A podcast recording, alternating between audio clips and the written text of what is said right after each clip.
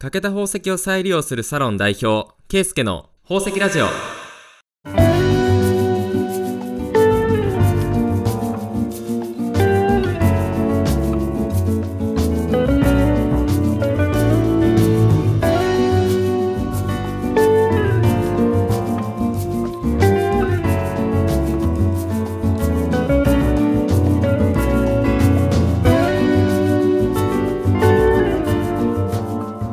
始まりました。欠けた宝石を再利用するラジオ。今日もスタートしていきます。欠けた宝石を再利用するサロンの代表ケイスケです。皆さん今回もよろしくお願いします。今回ですね2回目なんですけど前回の1回目のね宝石ラジオの方ちょっとね自分で聞き直してみたんですけどなんかね恥ずかしくなりましたよね。皆さんもねちょっと経験あると思うんですけどあれ？俺ってこんな声してんの？みたいな経験みんなあると思うんですよね。小学生くらいの時とかビデオに映った自分の声を初めて聞いた時衝撃受けませんでしたか？皆さん。俺の声こんなんじゃないみたいなね。当時はちょっとショックを受けた思い出があるんですがなんかそんな時代にねちょっと戻れたような気がしますよね。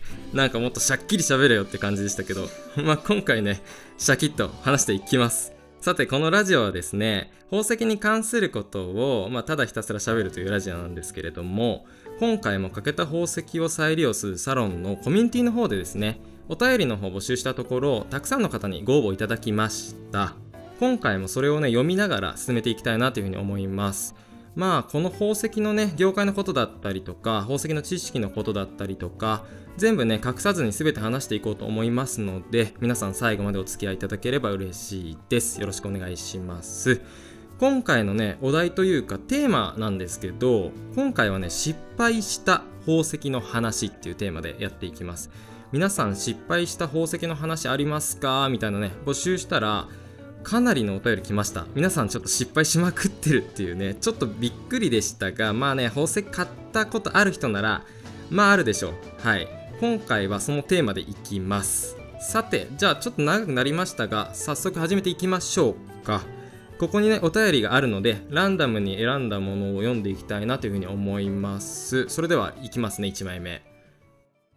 はいそれではですね最初のお便りは沖縄県にお住まいのラジオネームタルタル坊主さん。それでは読んでいきます。はじめまして皆さんこんにちは。第1回のラジオ楽しく聞かせていただきました。ダイヤモンド風海さんのラジオネームに爆笑しましたよ。とね。さてさて宝石で失敗した話ですがこちらのコミュニティで宝石を集め始めて石にはまっています。先日せっかく購入した宝石をもっと楽しみたいと思いマイルーペと UV ライトを購入しました。それを使ってピンセットで掴んだ宝石を見ていたんです。そしたら掴み方が不十分だったようで宝石がぴょーんと部屋のどっかに飛んでしまって俺のブルートパーツがーって叫びながら探しましたよ。無事にベッドの下から出てきたから良かったですが見つからなかったと思うとヒヤヒヤします。こんな経験ありますか？宝石を観察するためのルーペやピンセットなどおすすめの道具があれば教えてください。とのことでしたがこれはねあるあるですよねほんとこれはあるうんしかもねこれがね結構飛ぶんですよねいやお前どこまで飛ぶんだよみたいなねしかもありえない場所からね結構これ見つかったりするんですよねこんなとこにいたのかいみたいな経験ありますよね。うん。これはですね、まあ、宝石に限らずに、ピンセットの使い方ですよね。うん。もはや、なんか慣れが全てって言っちゃうとあれなんですけど、まあ、力を入れすぎて掴むと、なんかビューンって宝石飛んでいっちゃうパターンになってしまうので、まあ、あんま力入れずに、だけどギリギリ掴めるみたいな、そんな力の入れ具合で、持つことが大事ですよね。まあなんか宝石のことね関係なくピンセットの使い方講座みたいになってしますけど、まあそんな感じがコツですよね。僕自身もですね、宝石を探すのに本当ね1時間ぐらいかかったことありますね。YouTube のあの動画撮影するときに外で宝石の撮影をしているんですけど、その時透明度がね、ほんと抜群に高いブルートパーズっていうね、宝石を水の中に落としてしまって、これがね、まあ見つかんないんですよ。透明度高すぎて、水と同化して、もう全然わからない。でもね、なんとかして見つけないといけないじゃないですか。だからね、必死に探しましたよね。めっちゃ周りの人に見られながら。旗から見たらね、なんかあいつ昼から全力で水の中で遊んでるみたいなね、感じで映ってたと思うんですけれども、まあ、それでもね、全力で探しましたね。結局ね、あったから、まあ良かったんですけどね、本当にかなり時間かかりましたね、これは。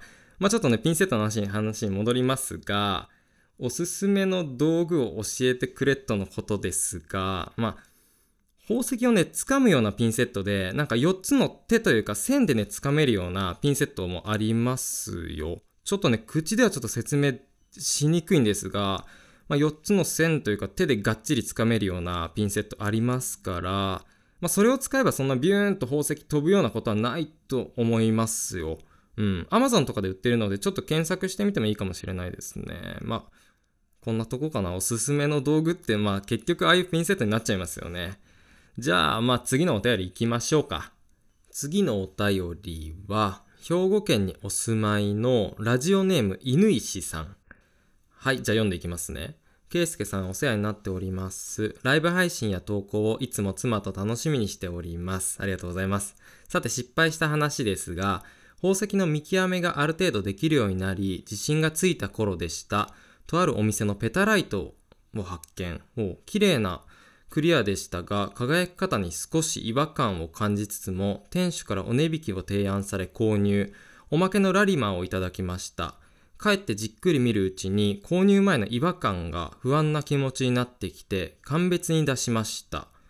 1週間ほどして鑑別書が届き、結果はまさかの水晶。えー、購入した店には連絡がつかず、妻に内緒でこっそり買ったのにこの結果、偽ペタライトを買わなければもう一個デマントイド買えたじゃないかってね。なぜあの時違和感を感じつつも購入してしまったのか後悔しかありません。その後、ケイスケさんからペタライトを購入。ケイスケさんを信じて鑑別は取っていません。なお、偽ペタライトは知り合いのお店に鑑別書付きの水晶ということで販売していただきました。痛い勉強代でしたというね。まあね、これはね、もはやダメですよね。うーん。まあ、これはですね、もう絶対ダメです。うん。これを売ってる人間にね、ちょっと問題ありかなというふうに自分は思いますね。まあね、なこの宝石業界って、なんかだからね、変なイメージつくと思うんですよ。だいたいね、99%の人は、まあ、しっかりと宝石を売っていて、そこに対してね、誇りも持っているし、宝石に対して愛があるし、だからこそね、宝石の魅力ってお客さんにね、伝わると思うんですよ。けどね、残りのごくわずかな1%の人、そうやって騙す商売をする人のせいで、やっぱりね、宝石って怪しいよねってなっちゃうんですよね。なんていうか、これはほんと許せないですよね。このパターンって、あの、2パターンあると思うんですよ。まず、1個目は、最初から相手を騙すつもりで宝石を売る人。まあ、このパターンはね、本当に最悪ですね。これはもはや犯罪っていうか詐欺ですよね。うん、このタイプの人ってね、もはや宝石商ではなくて、まあね、詐欺グループみたいな人が宝石を題材に扱ってるっていうだけですよね。これはね、最悪ですよ、本当に。買った後に連絡がつかないとか、まあね、そういう時はもはや確信犯ですよね。そしてですね、2パターン目は、まあね、相手を騙すつもりはなく、売ってる側もね、分かってなくて、結果違う宝石を売ってしまったパターン。これはね、結構未だにあると思うんですよ。今はね、インターネットが普及して、まあ、いろんな人、例えば個人が簡単にネットショップでね、運営するようにできるようになった。で、例えばね、メルカリとかもその一つですよね。この前あのメルカリ見ていたら、宝石売ってる人がいてですね、まあ、天然ブルートパーズアパタイトって名前で販売してる人がいましたね。え、どっちって自分はなりましたね。ブルートパーズとアパタイトって全く別の宝石なんですよね。色は似ているものありますけど、でも全く別の宝石。これっておそらく売ってる側も分かっていないっていうね、なんか知識不足から来てると思うんですよね。宝石って正直値段とかもね、分かりにくいと思うんですよ。例えばですね、まあ、この宝石が10万しますって言われたら、へえ、10万するんだって思うだろうし、まあ、この宝石が1万って言われても、へえって納得する人多いと思うんですよ。そのくらいね、値段がわからない業界だなっていうふうに思います。だからこそね、宝石を売る人はまず、宝石の知識をしっかり持つこと、そして宝石を正当な値段で販売すること、これがね、本当に大事だなって自分は思います。正当な値段って言ってもですね、まあお店によってね、値段の付け方が違うから、ちょっと難しいとは思うんですけど、あくまで詐欺みたいな値段で売らないっていう意味ですね。まあ、1000円で買える宝石を10万で売ったらちょっと問題ありますよね。まあそういうことですね。ただですね、これは例外もあって、まあ例えばですね、ジュエリーデザイナーさんが宝石を使ってジュエリーを作る。まあね、いくら安い宝石を使ったからといって、そのジュエリーデザイナーさんがその宝石を使ってジュエリーを作ったんだから、まあ、あくまでね、それは単体の宝石から作品に、ね、なっているので、まあ、それはね、そのジュエリーデザイナーさんが自由に値段をね、つけていいとも思うんですよね。あくまでその人の作品ですからね。それは全然自由だし、全然それはね、もう全く問題ないと思います。そうではなくて、あくまで宝石の石だけね、販売して、特にその特別感や付加価値がない状態で、ただ高いってだけなのはちょっとね、高すぎるってのはちょっとダメだなっていうふうに思いますね。っていうことですよね。まあね、宝石にはしっかりとした相場、値段があります。うん。それにのっとってしっかり商売するべきだなっていうふうに僕は思いますね。ここあのね、ちょっとしっかり言いたいのは、まあ、宝石はね、何を買うかっていうのももちろん大切ですけど、誰から買うか。でね、それが一番大切だなっていうふうに自分は思いますね。やっぱりあの自分が信用できる人から、まあね、この人からだったら宝石を買いたいなって思う人から買うのが一番だなっていうふうに思いますね。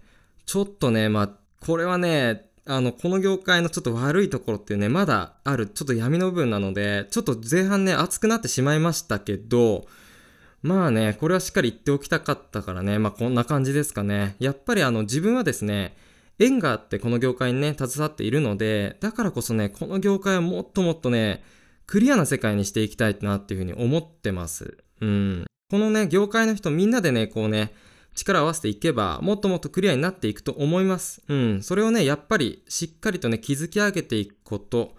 まあね、これがやっぱりこの業界には必要かなっていうふうに思います。うん。騙すつもりがなくてですね、結果騙してしまったような結果、まあね、そういう時もあると思うんですよ。だった場合はですね、まあこれはしっかり謝罪をして返品を受け取る。これがまあ大切かなというふうに思います。まあね、それ以前のところでね、止めないといけないんですけどね、本当はね。まあこんな感じでしょうかね。結構喋りすぎてしまいましたね。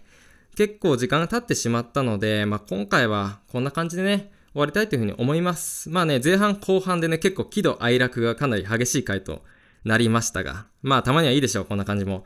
まあね、今回はこんな感じで終わりたいなっていうふうに思います。またですね、このお便り、またね、募集します。僕はですね、あの、欠けた宝石を再利用するサロンというね、コミュニティをちょっと運営しておりまして、そこでね、Facebook コミュニティ開いています。その Facebook コミュニティでまたお便り募集したいと思いますので、ぜひぜひ皆さんね、お気軽にお便りください。実際にね、あのお便りが読まれた方の中で、抽選で1名様に宝石のプレゼントもありますのでね、まあね、お気軽にお願いします。URL ね、リンクがこのラジオのね、説明欄に載っていますので、まあそちらから飛んでください。ということで、今回はですね、失敗した宝石の話をね、テーマに話していきました。それでは今回はこれで終わりたいというふうに思います。皆さんご視聴ありがとうございました。それではまたお会いしましょう。お相手はケイスケでした。それではまた。さよなら。